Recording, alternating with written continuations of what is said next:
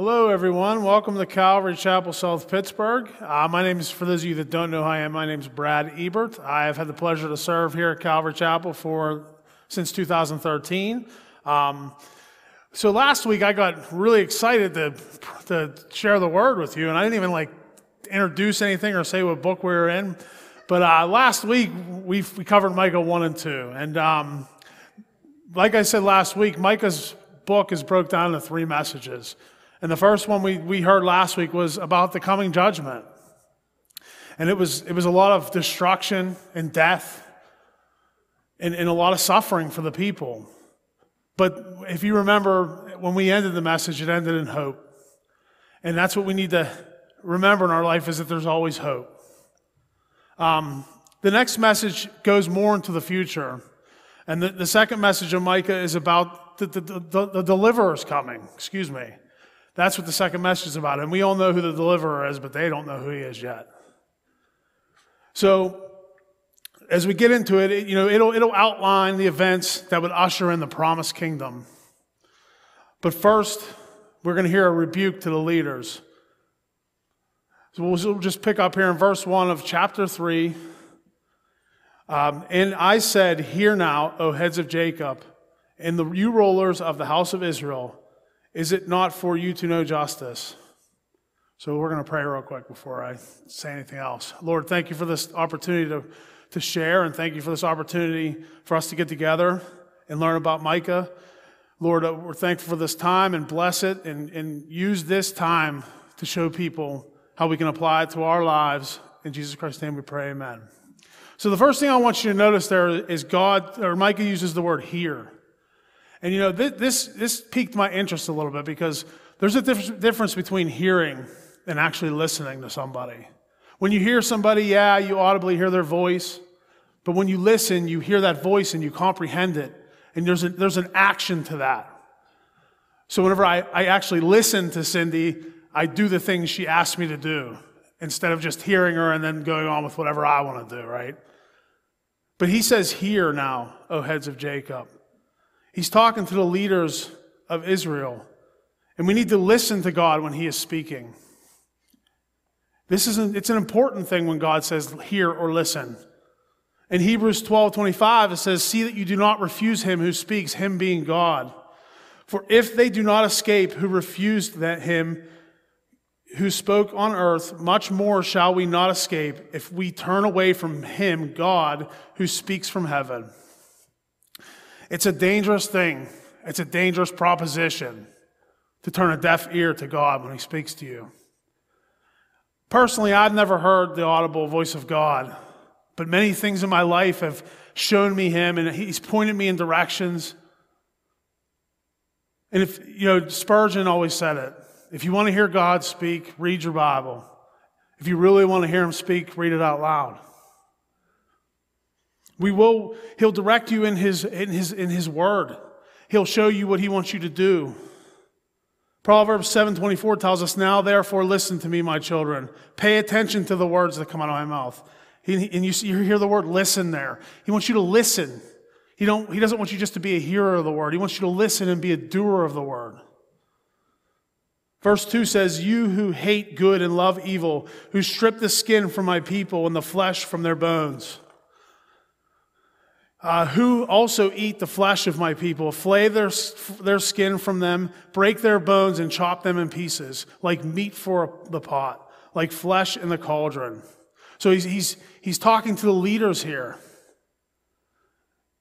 These leaders loved, I'm sorry, leaders are supposed to love good and hate evil. But they, they did the opposite. They were allowing the rich to exploit the poor, and they were even doing it themselves. We are living through this ourselves now. We have people that love evil more than they love good. I once saw a video of, an, of the New York Assembly standing up and applauding as they celebrated the fact that they passed a law that they could abort a baby all the way up to nine months. They, they cheered like, like they just won a championship, and it was disgusting. Loving evil more than good. Amos, who's Micah's contemporary, wrote, "Seek good and not evil, that you may live. So the Lord God of hosts will be with you as you have spoken."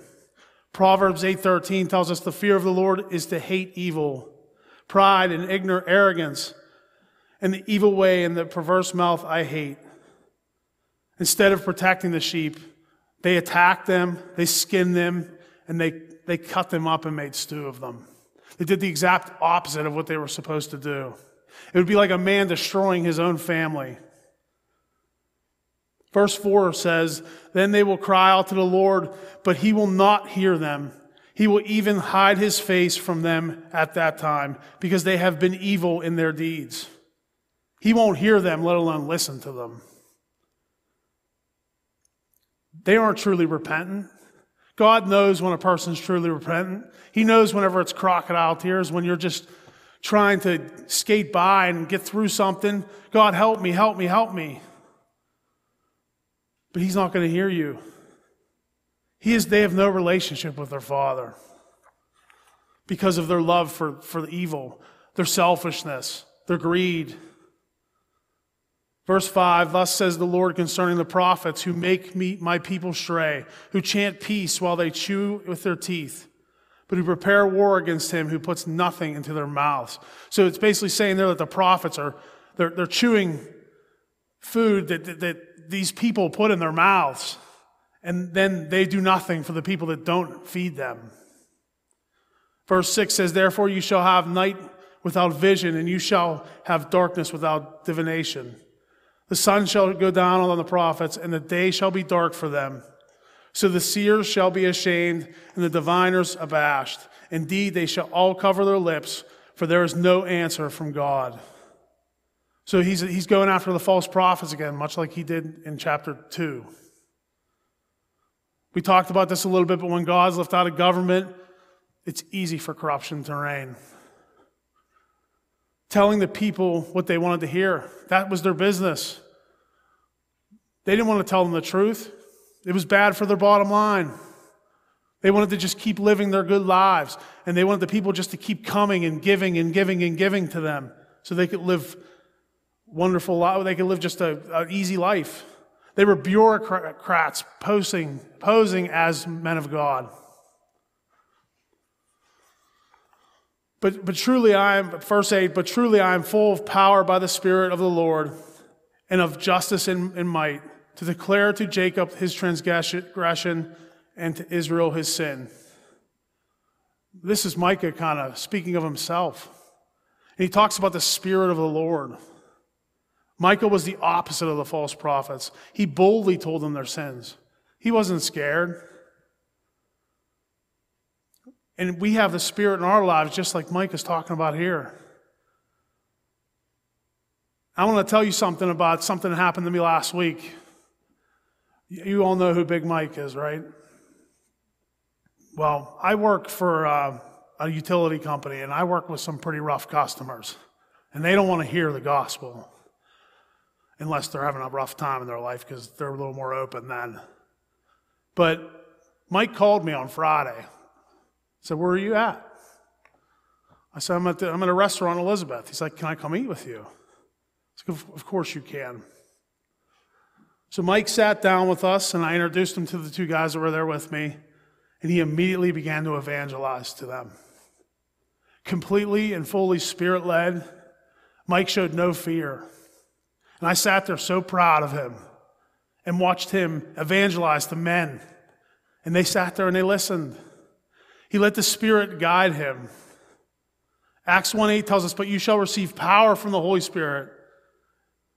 Power when the Holy Spirit has come upon you, "and you shall be a witness to me in Jerusalem, in all of Judea and Samaria, and to the end of the earth." Uh, Isaiah sixty. Uh, we're going to turn to Isaiah sixty-three real quick, and uh, you know, I'll let you guys get there. Sorry. So Isaiah sixty-three, we're going to pick up in verse eleven. So Isaiah starts off with, um, then verse fourteen, verse eleven, I'm so, sorry. "Then he remembered the days of old, Moses and his people, saying, Where is he who brought them up out of the sea with the shepherd of his flock? Where is he who put the Holy Spirit within them? Verse twelve, who led them by the right hand of Moses with his glorious arm, dividing the water before them to make for himself an everlasting name. So, of course, he's talking about the Exodus, right? And how God separated the sea and, and the people just walked through. They trusted the Spirit. They followed. Verse thirteen, who led them through the deep as the horse in the wilderness that might not stumble. As the beast goes down to the valley and the Spirit of the Lord causes him to rest, so you lead your people to make yourself a glorious name. So we have to trust the Spirit. We need to walk with the Spirit and go through those waters and trust that he's leading us in the right path. And as we walk through the waters and get to the other side, those waters will crash down and wipe all of our sins away. They will defeat all of our enemies. We will not be chased by them anymore. Verse nine, back in Micah, I'm sorry. We're going to go back to Micah in verse nine. Now hear this, you heads of the house of Jacob and rulers of the house of Israel, who adore, adore justice and per- pervert all equity, who built up Zion with bloodshed and Jerusalem with iniquity. Her head judge, her, her heads judge for a bribe, her priests teach for pay, and her prophets divine, divine for money. Yet they learn on the, lean on the Lord and say, is not the Lord among us? No harm can come upon us. So now he's speaking of the sins of the leaders. He went after all the leaders, the rulers, the priests, the prophets. Nobody was safe from Micah's prophecy. They were committing injustice. They were disturbing the truth. But they believed God was with them, as you read at the end there. Is not the Lord among us? No harm will come upon us.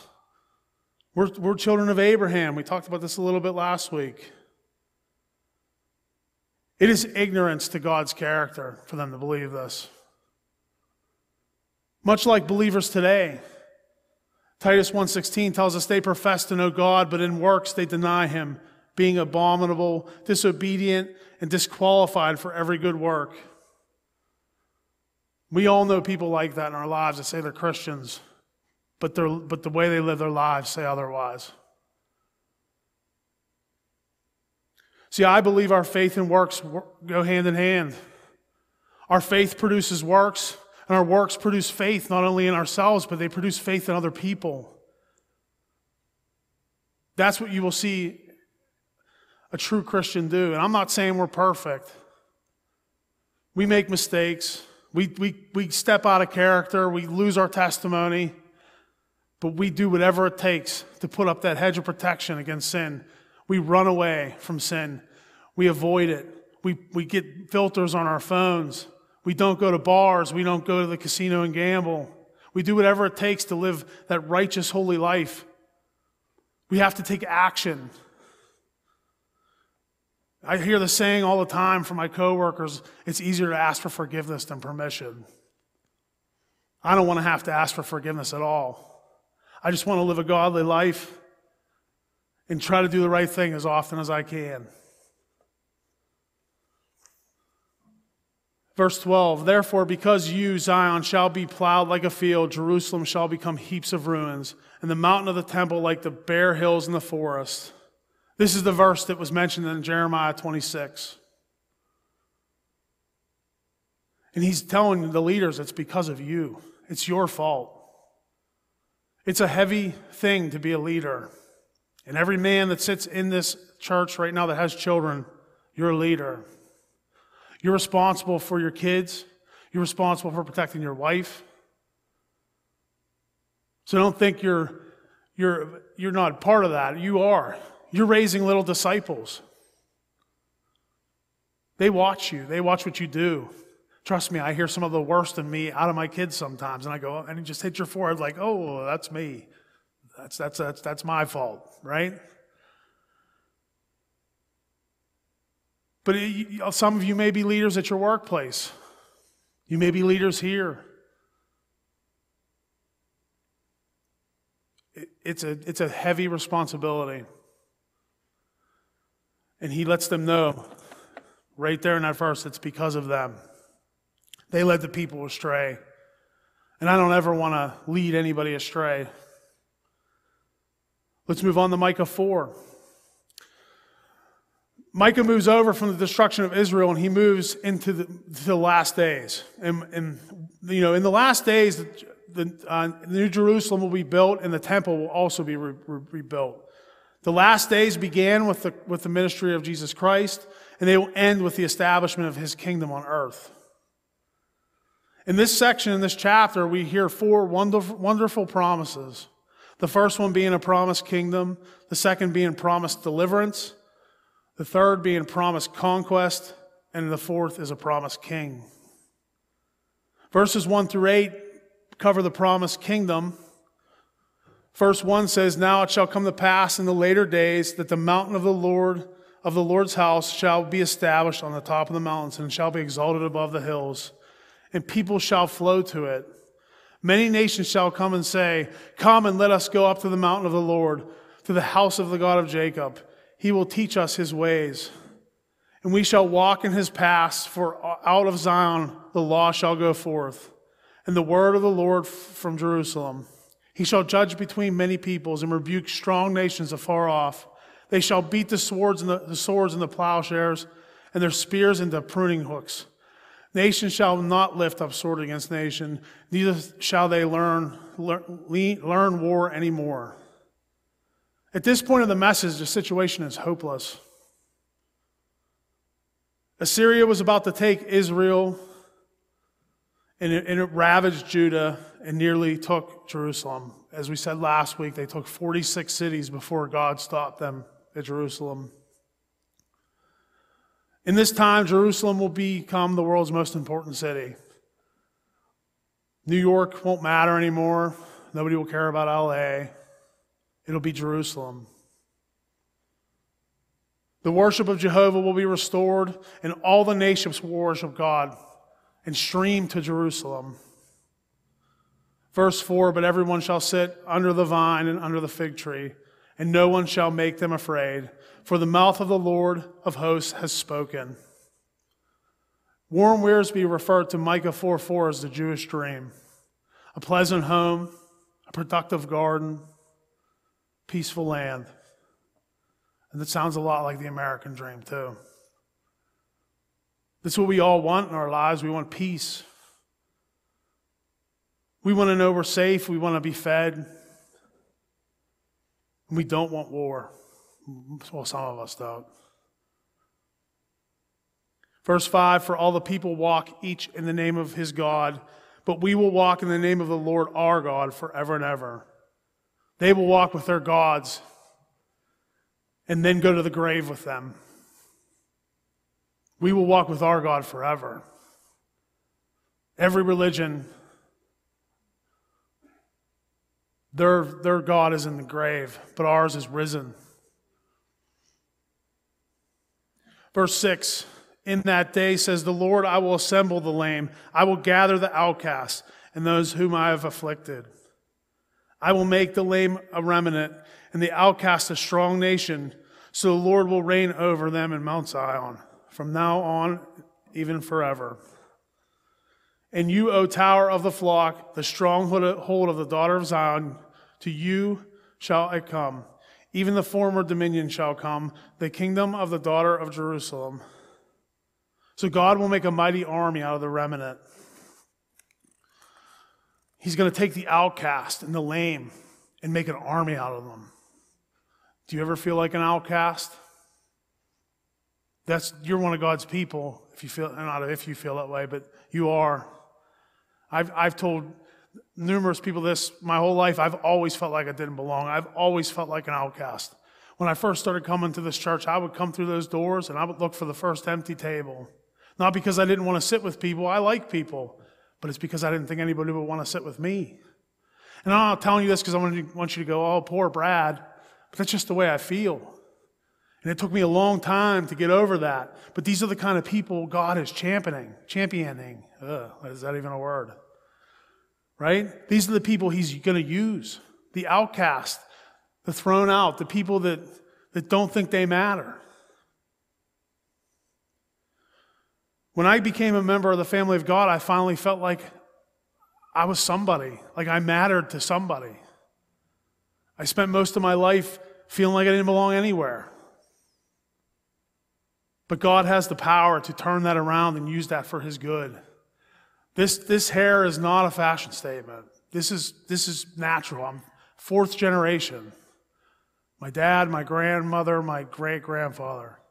Now my, I have a young lady, a daughter that has it also.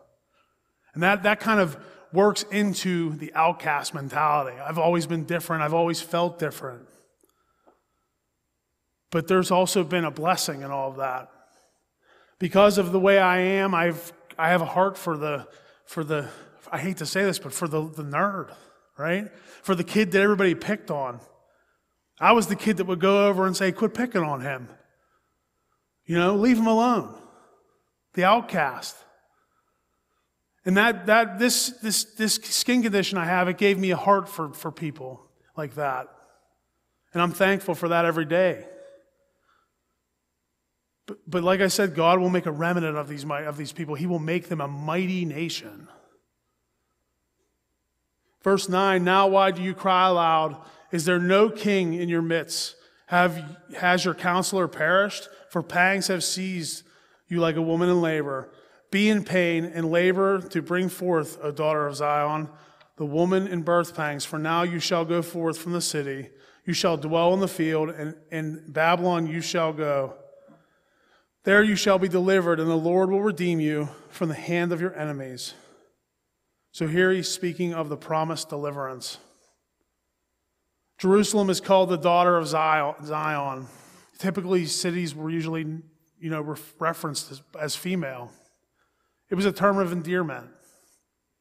I love my son, but my relationship with my daughter is special. Daddy's little girl, mama, and, and Rusty's mama's boy. But that's that's kind of how it is, right? It's special. Young ladies are special to us. The city was in trouble. And it would be taken by Babylon in, in five eighty-six B C. They should have surrendered when Jeremiah told them in Jeremiah thirty-four.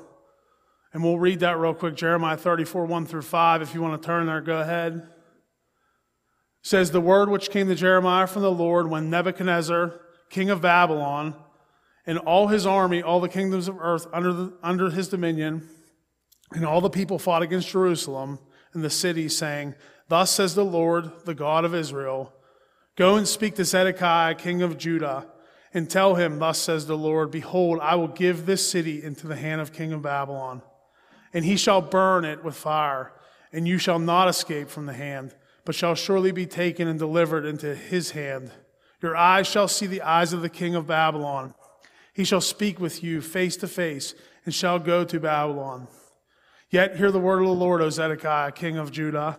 Thus says the Lord concerning you, you shall die by the sword. You shall die in peace as the ceremonies of your fathers, the former kings who were before you. So you, they shall burn incense for you and lament for you, saying, alas, Lord, for I have pronounced the word, says the Lord. Because of their resistance, the city and the temple will be destroyed. Zedekiah was actually like a puppet put in place by Nebuchadnezzar. They arrested his nephew and threw him in jail, and he basically made him king. He tried to get Egypt to turn against Babylon, and whenever Nebuchadnezzar caught wind of it, he sieged the city. But that resistance would, would, would, would lead to the city being destroyed and the temple. But Jeremiah also were promised a return from exile after seventy years, and that can be found in Jeremiah twenty-nine, verses ten through fourteen. For thus says the Lord, after seventy years are completed at Babylon, I will visit you and perform my good word toward you and cause you to return to this place. For I know the thoughts that, they, that I think towards you, says the Lord, thoughts of peace and not of evil, to give you a future and a hope. And there's that H word, hope, the good H word. Verse twelve, then you will call upon me and I and go pray to me, and I will listen to you. He will listen to them. Listen and hearing is a big part of this if you can't tell. God will begin to listen to them. And you will seek me and find me when you search for me with all of your heart. And I know something about that, because for years, I gave my life to Christ in two thousand nine, but for years I struggled because I truly wasn't searching him with all my heart. And when my heart became open, I stumbled into a Panera Bread and met Tim, and my life changed forever after that day. I remember running home to my wife and saying, I've never heard the Bible taught like this. It's amazing. And my heart was so open to the Lord at that point because I began to pursue him with all of my heart. And what an awesome verse that is. That's what he's, that's what, that's what we got to be like. Give him everything, right? We got to give it all. Verse fourteen, I will be found by you, says the Lord, and I will bring you back from your captivity. And our captivity is sin. I was weighed down. We're all weighed down by our sin. And it's destroying our society. You can see it all around you. People are suffering. That's our prison. We don't have a country coming down on us. It's just sin is crushing us. I will gather you from all the nations and from all the places where I have driven you, says the Lord, and I will bring you to a place from which I caused you to be carried away captive. And after that, the city and the temple will be rebuilt. And we talked about that last week. Nehemiah and Ezra is the books where that happens. Verse eleven, back in Micah, now also many nations have gathered against you who say, let her be defiled, and let our eye look upon Zion. But they do not know the thoughts of the Lord, nor do they understand his counsel. For he will gather them like sheaves on the threshing floor. Arise and thresh, O daughters of Zion, for I will make your horn iron, and I will make your hooves bronze, and you shall beat to pieces, pieces, pieces many peoples. I will consecrate their grain to the Lord, and the substance of the Lord of the whole earth. So, like I told you last week, when you don't know what something means, look it up. And I never knew what threshing was, so I got curious and I started to look into it. So threshing is in this, you know, the threshing floor. They put the grain on there and they separate the grain from the bad stuff, right? And then they throw all the bad stuff away. So that's what threshing is. So you can imagine God's obviously going to separate the good from the bad, right? But the one thing that's interesting here in verse twelve, when it says, "But they do not know the thoughts of the Lord." None of us really do. Nor do they understand his counsel, for he will gather them like sheaves on the threshing floor. So this is talking about the promised conquest. And it's a look into the, into the future, the far future. The Jewish people were, were, were being attacked by many nations. And they were gloating in their victory, almost like David and Goliath, right? Remember how Goliath was? Beating his chest, scaring everybody in the Israeli army. But the nations, were they were so sure of their victory because they had no knowledge of what was going to happen. It was really because of their lack of knowledge, period. Although Israel appeared to look weak, they have something far more powerful than all these other armies, and that's Jehovah. Let's turn to Zechariah twelve, and we're going to read about what's going to happen to these armies after they attack Israel. It'll pick up in twelve, verse one. The burden of the word of the Lord against Israel. Thus says the Lord, who stretches out the heavens, lays the foundation of the earth, and forms the spirit of man within him. Behold, I will make Jerusalem a cup of drunkenness to all the surrounding peoples, when they lay siege against Judah and Jerusalem. And it shall happen in that day that I will make Jerusalem a very heavy stone for all the peoples. And all who heave it away will surely be cut to pieces. Though all nations of the earth are gathered against it, in that day, says the Lord, I will strike every horse with confusion, and its rider with madness. I will open my eyes on the house of Judah. I will strike every horse of the people with blindness. And the governors of Judah shall say in their heart, The inhabitants of Jerusalem are my strength, and the Lord of hosts, their God. And that day I will make governors of Judah like a fire pan in the woodpile, and like a fiery torch in the sheaves. They shall devour all the surrounding peoples on the right hand and on the left. But Jerusalem shall be inhabited again in her, in her own place, Jerusalem. The Lord will save the tents of Judah first, so that the glory of the house of David and the glory of the inhabitants of Jerusalem shall become greater than that of Judah. And that day the Lord will defend the inhabitants of Jerusalem. The one who is feeble among them and is that day shall be like David. So you're going to go from a weakling to like his like King David. Isn't that cool? Mighty warrior. And the house of David shall be like God, like an angel of the Lord before them. It shall be that day that I will seek to destroy all the nations that come against Jerusalem. And this is known as the battle. Some people believe this is the battle of Armageddon. And this is why so many politicians don't want to go against Israel, because it tells us right here it's not a very good idea. But they don't listen. Verse, um, verse five. I'm sorry, we're going to move into chapter five, Micah five. So um, the first little section here, uh, this section moves on to the promised king. But the first section kind of, this is kind of addressing Zedekiah, who we talked about before. And it reads like this: Now gather yourself in troops, O daughter of troops. He has laid siege against us. They will strike the judge of Israel with a rod on his cheek. And a, a lot of the commentaries that I studied believe that they're talking about Zedekiah here. Um, this is looking ahead to the Babylonian siege, of course, and, and this is speaking on Zedekiah's hopelessness. Because like I said, he, he was basically put there by Nebuchadnezzar, and he double-crossed him. So he tried to sneak out in the night, and when they captured him, they killed both of his sons in front of him, and they burned his eyes out with a, with a, with a hot metal poker. So the last thing he saw was his, his, children's die, his children die. You can find that story in Second Kings twenty-five. But enough of that stuff. Let's move on to hope. In my Bible, the, the title of this section is The Coming Messiah.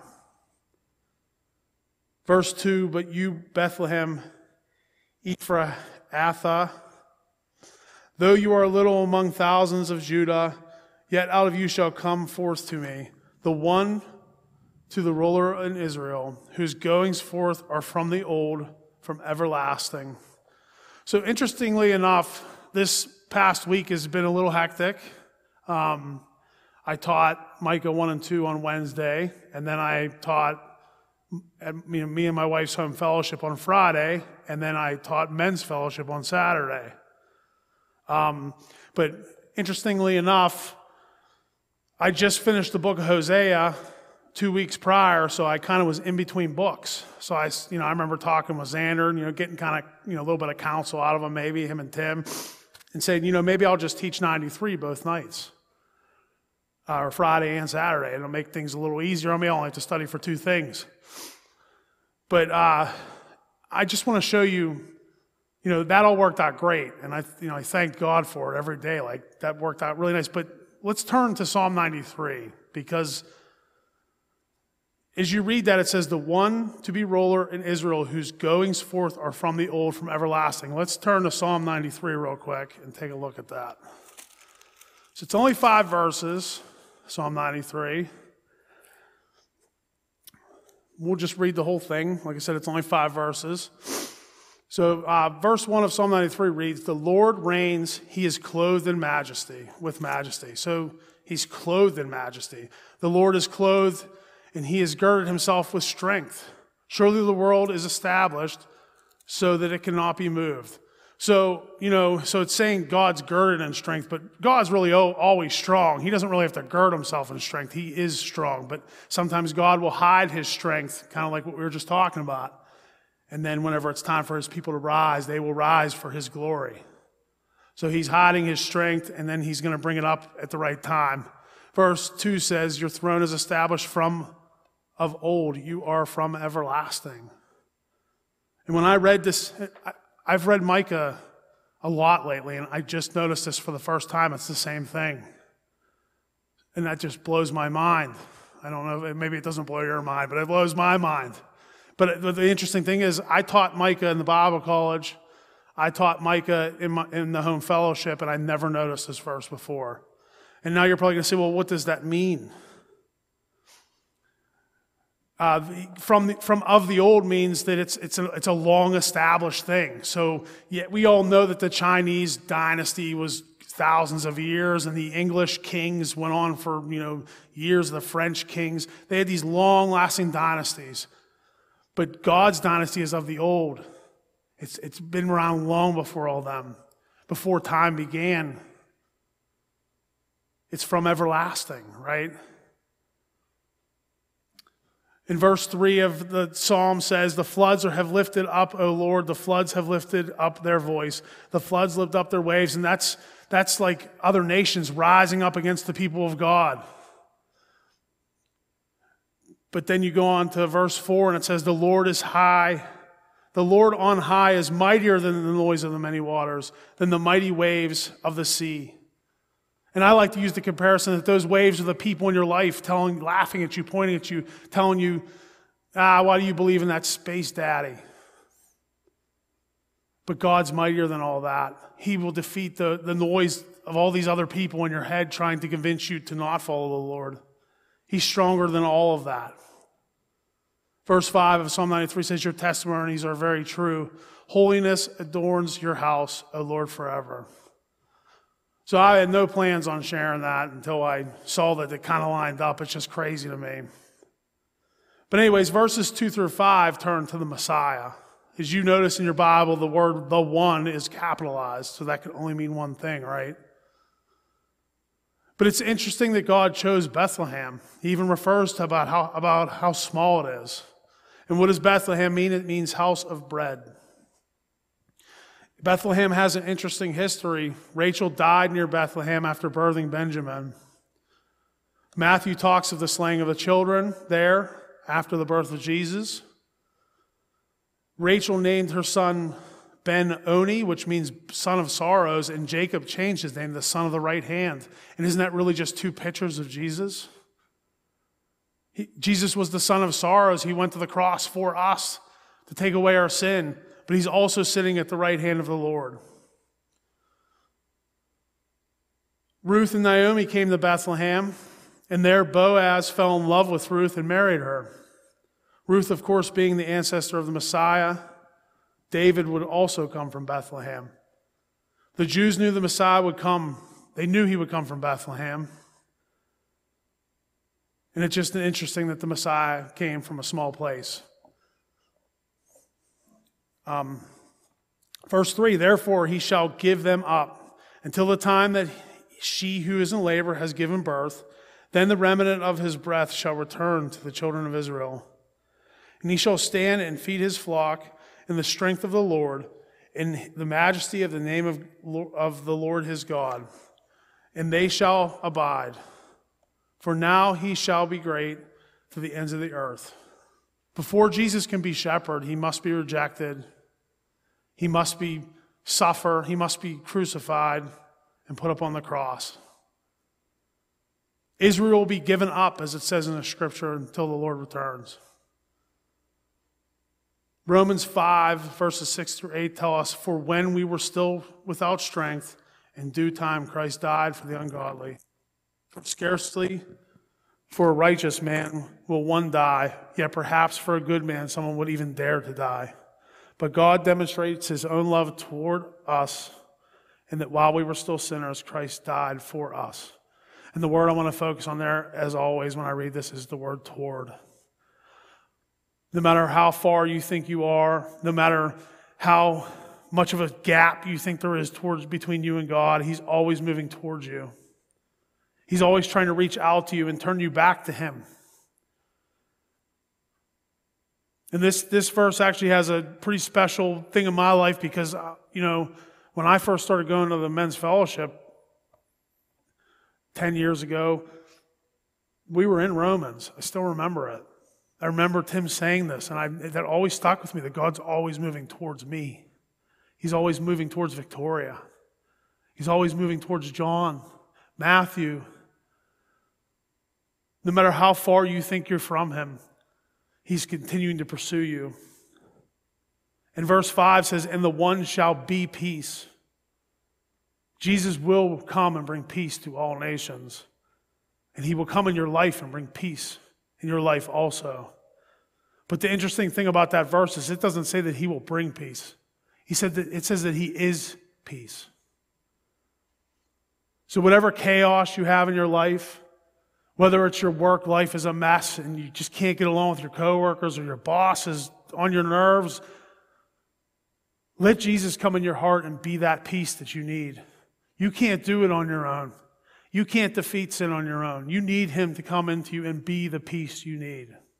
Lay it at his feet, whatever it is, whatever chaos you have, he can handle it.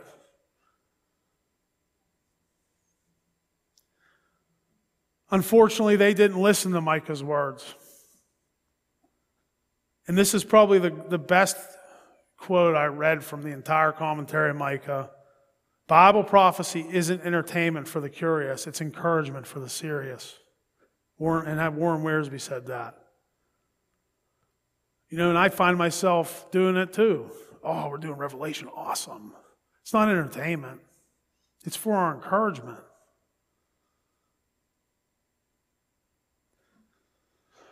Uh, as we move on, it, it, it, he goes even further into the future. The enemies of God will be defeated and the nation will be purged. I think I think we got to complete verse five. I don't know. When Assyria comes into the land and when he treads in our palaces, then he will raise against him seven shepherds and eight princely men. So the enemy is defeated. And he mentions Assyria, even though really Babylon is the country that's going to come down on them. But that's they were just kind of like the, the common enemy at the time. And the seven shepherds and eight leaders, nobody really knows what that means. Um, the best exp- explanation I got was that it means many. Um, and, and another thing is they're saying is, is God will raise up leaders and heroes like he did in Judges, like he did in David's time. So we'll have people like that during this time that'll be that'll that'll just be heroes. There'll be people that'll be righteous and walking with the Lord and leading the armies of God and fighting battles. And one thing I want you to realize about David, he rolled with the outcast. He rolled with people that were rejected and people people that nobody wanted. But they were mighty men of valor. Me and Tim used to jokingly call them the Oakland Raiders. If you're not a football fan, you probably won't find that funny. But they were a ragtag bunch, but David turned them into a mighty army. And that's what God's going to do with us. We talked about that a little bit earlier, with the outcast becoming a mighty nation. Verse six says, they shall waste with the sword in the lands of Assyria, in the land of Nimrod at its entrances. Thus he shall deliver us from the Assyrians, when he comes into the land, and when he treads without our borders. So who is Nimrod? Nimrod is the great-grandson of Noah. He's the founder of the Assyrian Empire. He was part of the city of Babel, so he had a lot to do with the building of the tower in Babel. So he was in opposition to God. And you can see there it says that God is our deliverer. He will deliver us from whatever, you know, in this case, he's going to deliver them from Babylon, but he is our deliverer also. And like I said, our enemy is not an army. It's our, our enemy's sin. Our enemy's Satan. We're fighting against things that we can't even see. Verse seven says, then the remnant of Jacob shall be in the midst of many peoples, like dew from the Lord, like showers on the grass, that tarry for no man, nor wait for the sons of men. And the remnant of Jacob shall be among the Gentiles, in the midst of many peoples, like a lion among the beasts of the forest, like a young lion among flocks of sheep. who if he passes through both treads down and tears in pieces, and none can deliver. Your hand shall be lifted against your adversaries, and all your enemies shall be cut off. So he's talking about the blessing of the remnant. They're a small number of people, but they're empowered by the Lord. He calls them a refreshing dew. And every time I think of dew, I think of being in the grocery store and walking through the produce section, and the water turns on to spray the vegetables. Why? To keep them fresh, right? But dew plays an important role in nature. It, it, it plays a role in seed germination.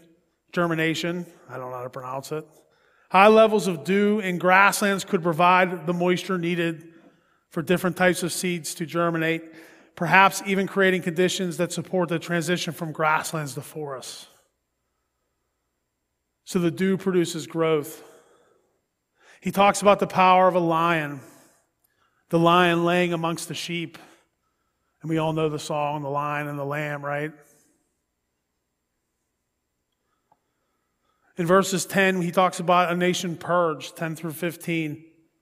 And it shall be in that day, says the Lord, that I will cut off your horses from your midst and destroy your chariots. I will cut off the cities of your land, and I will throw down all your strongholds.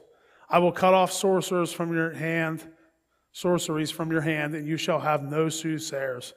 Your carved images I will also cut off, and your sacred pillars from your midst. You shall no more worship the work of your hands. I will pluck your wooden images from your midst. Thus I will destroy your cities. I will execute vengeance in anger and fury on the nations that I have not heard.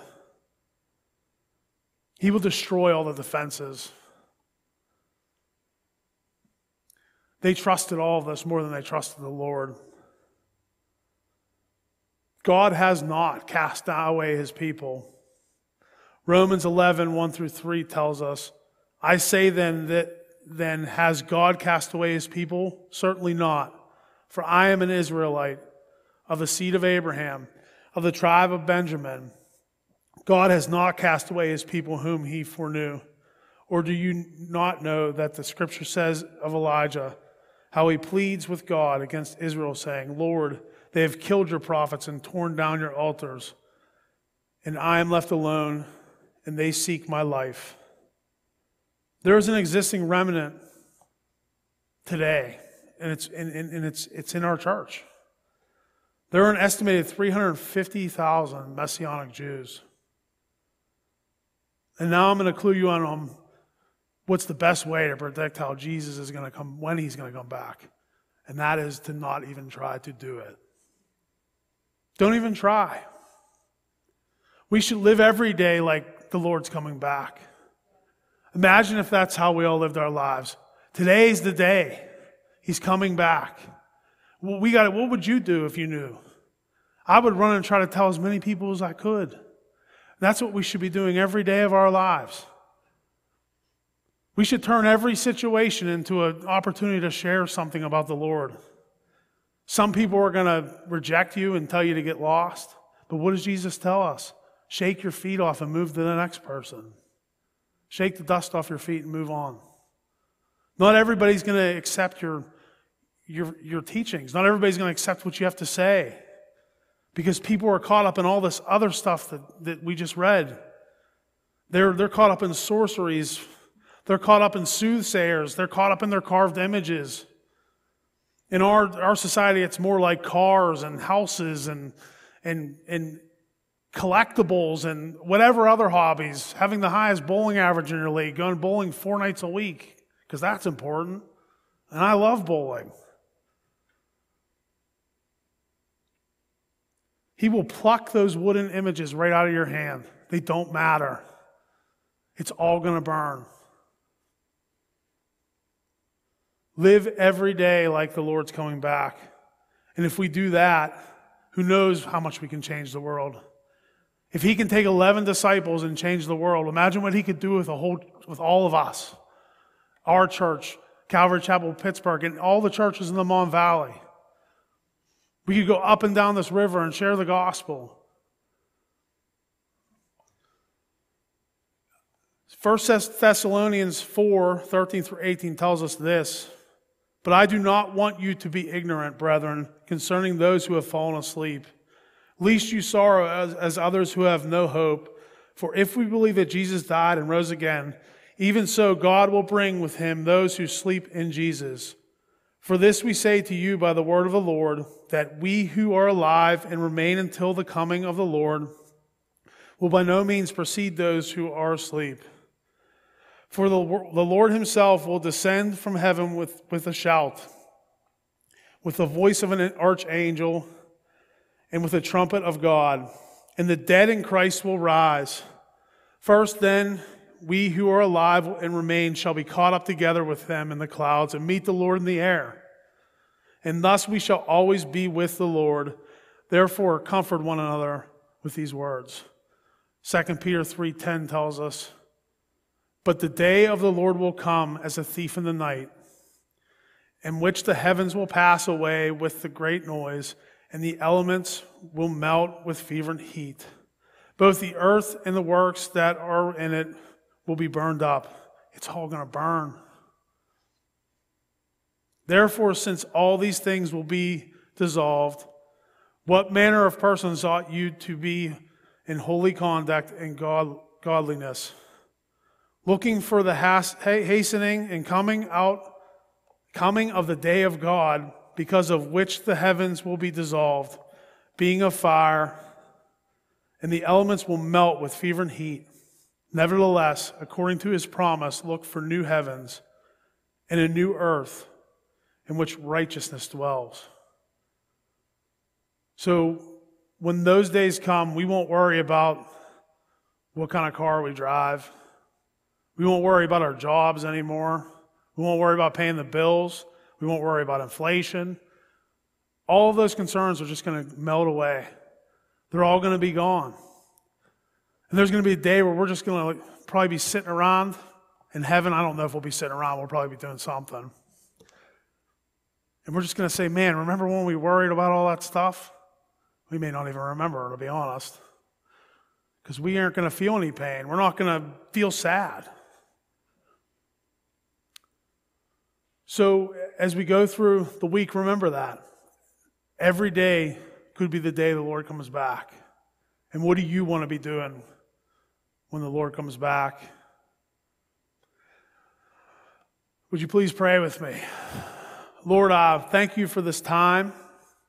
Thank you for the blessing of Micah's prophecy, and we're so thankful that, that a deliverer is coming. We're thankful that he's going to come back for us, and he's going to rescue us from this cold, cold world that we live in. Lord, as, as, as we walk through our, the rest of our week, I ask for you to bless us, and you, you, you find opportunities for us to share with people. And if we don't have the words to say, let our lives speak for us. Use us and have the Holy Spirit guide us through all of it, Lord. In Jesus Christ's name we pray, amen.